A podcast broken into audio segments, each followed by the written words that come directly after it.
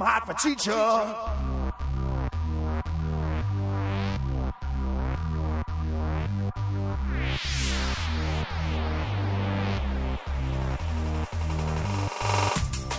We thought we were done.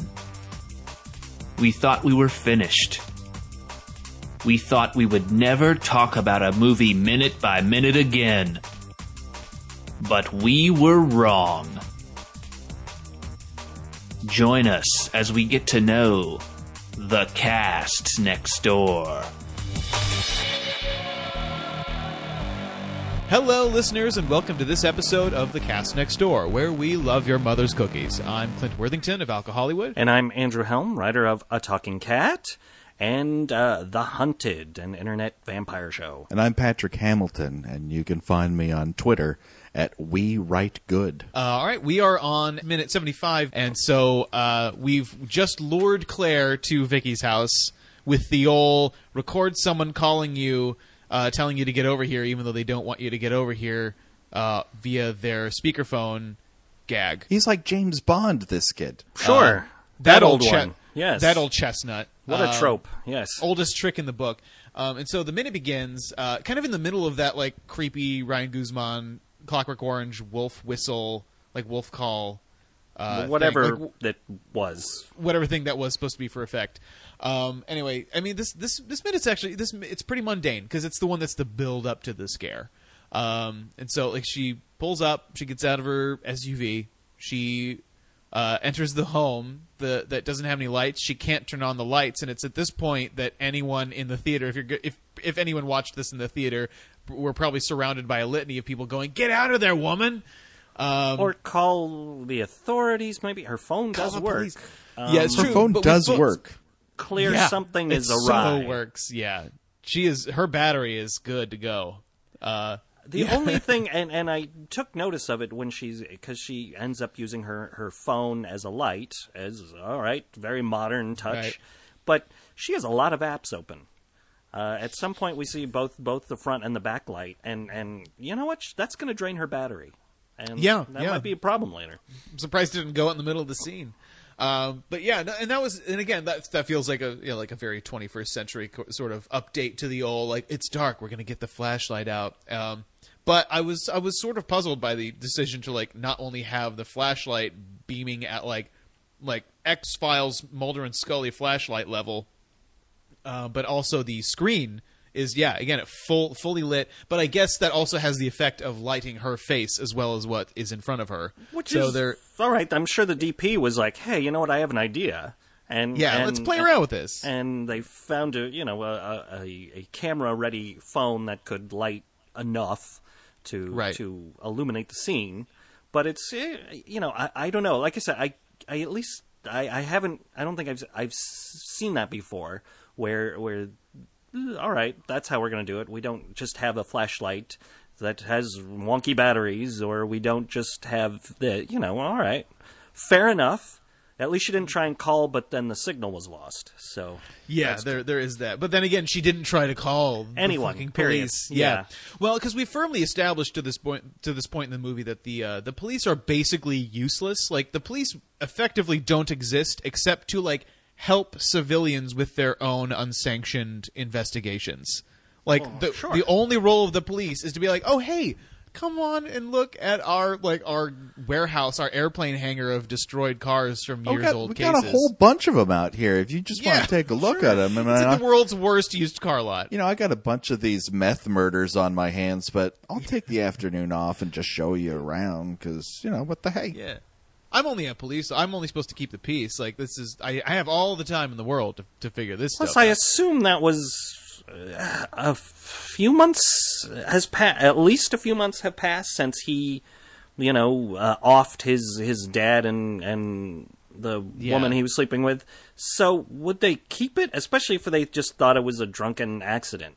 They wouldn't Yeah. just. Don't they need? they- Aren't there other c- crash ups that happen that they're truly investigating? I was don't know. never under the impression that it was like not a closed case. Like the case is closed, right? They thought that they knew what had happened, right? But it's just sitting here in in the garage. Yeah, Jimmy, who runs Yeah. that garage, he only moves an old wreck out when he's got a new wreck to put in its place. There you go. He has just a lazy, yeah. system. He has. Don't fuck with Jimmy's we don't mess. system. yeah, don't All do right, that. fine. That's he knows trouble. what he's doing. He knows what Yeah, he's doing. it's worked Who am I- until who am I to now. say? Yeah, I guess it's a good system. You got to work with it.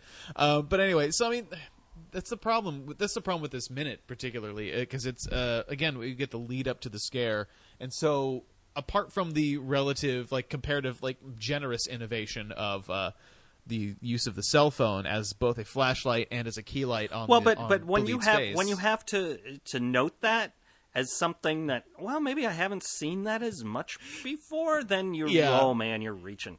Yeah, it's true. I'm just well. This this is what happens when you commit yourself to like doing a minute by minute breakdown. You just have to be like, "Oh, that's neat.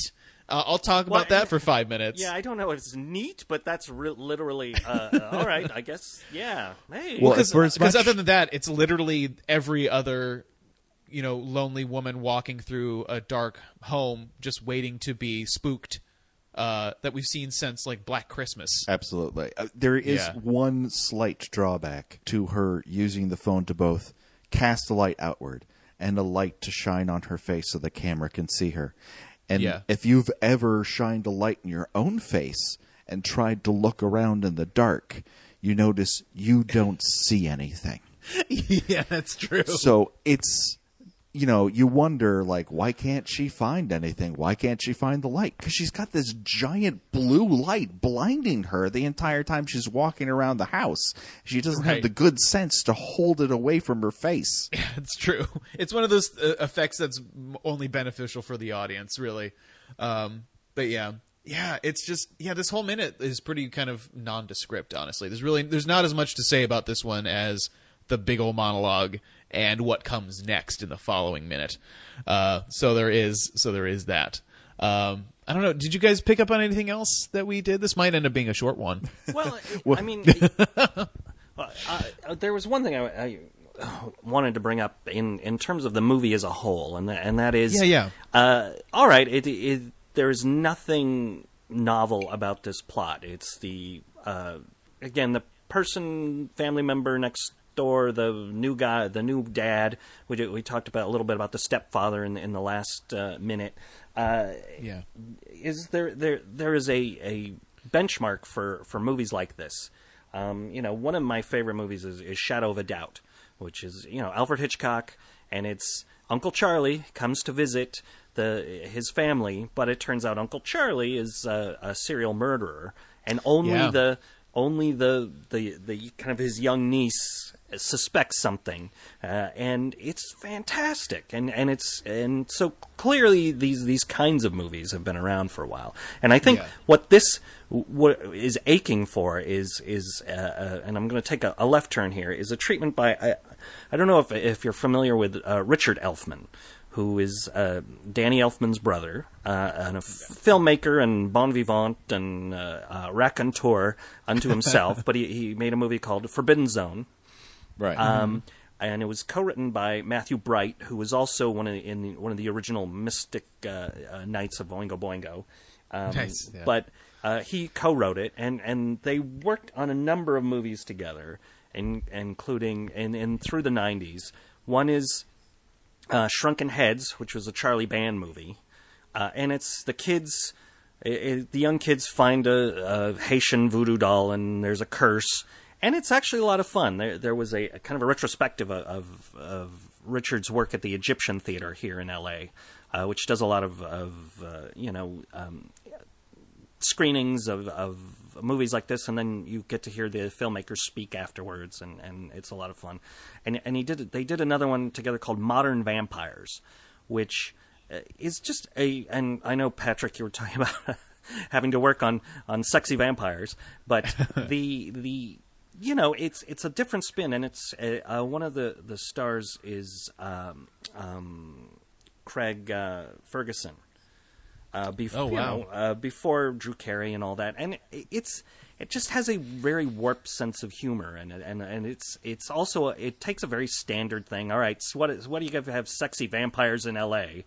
But what if you know there's a little more disaffected? They they actually got Rod Steiger to play Van Helsing, so it goes a little bananas in that regard because it turns out Van Helsing is kind of the nutto jerk, which is it's great. It's it's kind of like wow, he's the crazy old man, um, and we're just trying to do our thing. Um, uh, Matthew Bright would only he'd only direct like a few more movies, write and direct, and but one is called Freeway, which is uh, Right. it was Reese Witherspoon and Kiefer Sutherland. And if you haven't yeah. seen it, I, I urge you to see it because it's it's basically Little Red Riding Hood, except Little Red Riding Hood it, it takes place kind of modern day, and Little Red Riding Hood is is a semi-illiterate, uh, you know, juvenile Hood delinquent hood rat, Mm-hmm. uh, and it's it's got all these great twists and and turns, and and Reese Witherspoon is fantastic.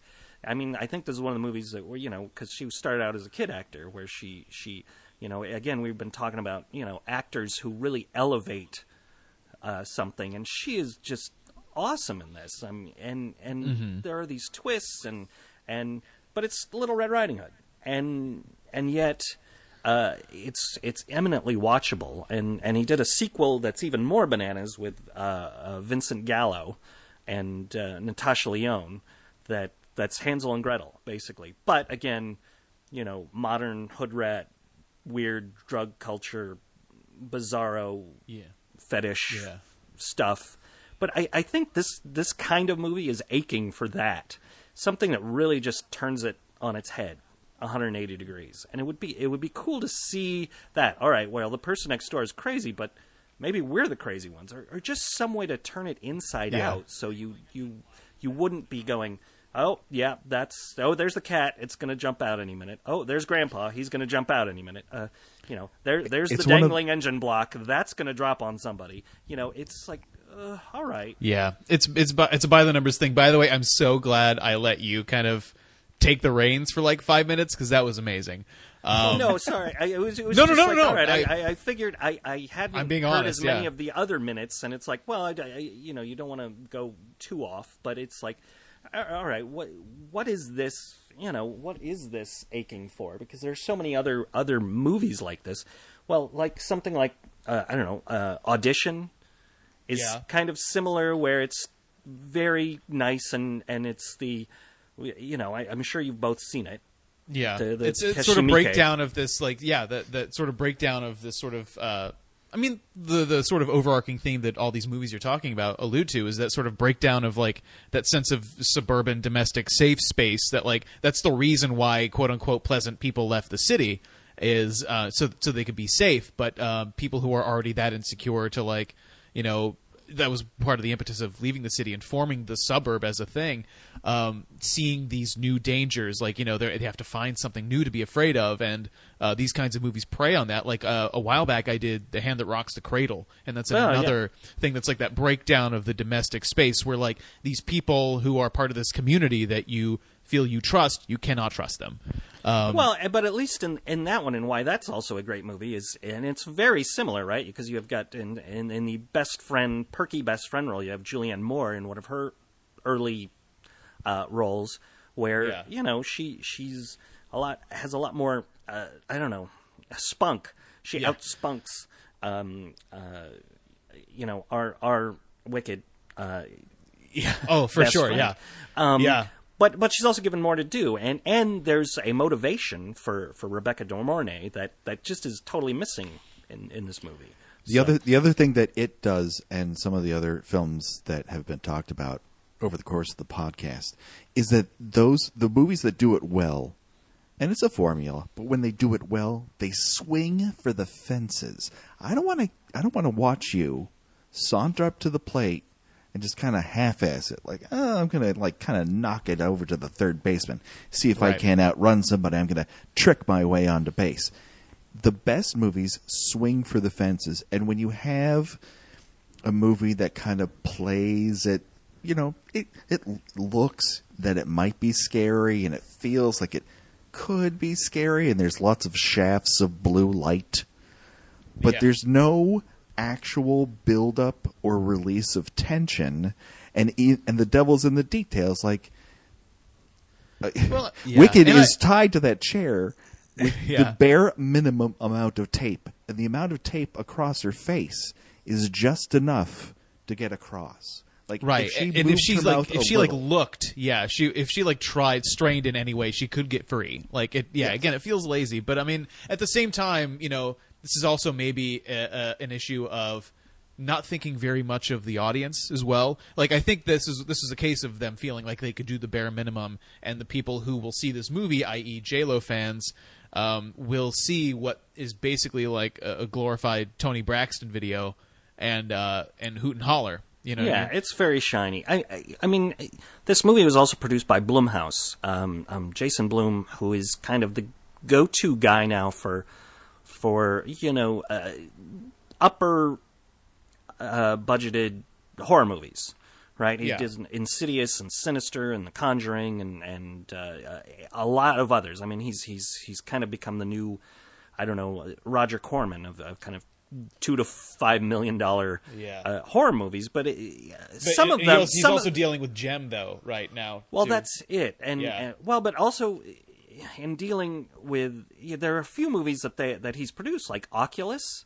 Uh-huh. Um, and a few that are actually really good, you know. yeah. No, that- and I love that- The Conjuring. Yeah. that there's yeah that that they're they actually have scares and they actually have they're a little different from each other. I mean, he, he also worked on like the paranormal activity movies and and Yeah. and you know he's obviously trying to make money as well, but but but there's more than a few in in his uh you know stable that are actually uh, Eh, tweak the tweak the norms a bit and go different places and are actually like ooh this is really scary and creepy and and and worth my time to to be invested in so Right. it's you know it, all right he's working with j lo and again i think we talked about this a little before where you know she had a lot to do with how this movie came out Oh, yeah, casting absolutely. and all that kind of stuff for her to sign on so is, is it going to be end, end up being more formulaic and and and stale yeah. And- we like to call sh- that crowd pleasing in the biz. Yeah, is uh, well. That's probably Well, yeah. It was probably going to be a given going in. So Yeah, that's There you go. You get what you Um, yeah, but uh, and going back to what because you mentioned Shadow of the Shadow of a Doubt, um, if you want a more slightly more modern remake, it's kind of a remake. The, uh, Chan Wook Park's Stoker from a couple years ago. It basically borrows the same plot because like Matthew Goode plays an Uncle Charlie who uh, you know murders somebody and and like the niece sort of and investigates that and it turns goes into all kinds of different directions. But I highly recommend that one too. Um, but yeah, I mean, I think now that we've sort of like filled the space of like a relatively mundane minute with a really fascinating conversation, we should probably wrap it up uh, and go on to the next minute. So um, yeah, that that about does it for this uh, for this minute of the cast next door. I have been Clint Worthington of Alka Hollywood. Uh, this is Andrew Helm, writer of A Talking Cat and The Hunted, internet vampire podcast or uh, TV show, I should say, not podcast. And I'm Patrick Hamilton uh, from We Write Good. Find me at on Twitter at at We Write Good. Thanks for listening to A Talking Cast presents the cast next door. I was your host Clint Worthington with my guests Andrew Helm and Patrick Hamilton. Like us on Facebook, follow us on Twitter at First Ed Iliad, or download new episodes from the castnextdoor.wordpress.com. Or subscribe on iTunes or Stitcher. Artwork by Josh Hollis, edited by Darren Husted, produced by Darren Husted, executive producer Clint Worthington. The Boy Next Door is owned by Blumhouse, Smart Entertainment, Nuyorican, and Universal Studios. No infringement is intended. Copyright 2015, all rights reserved. This is a first edition?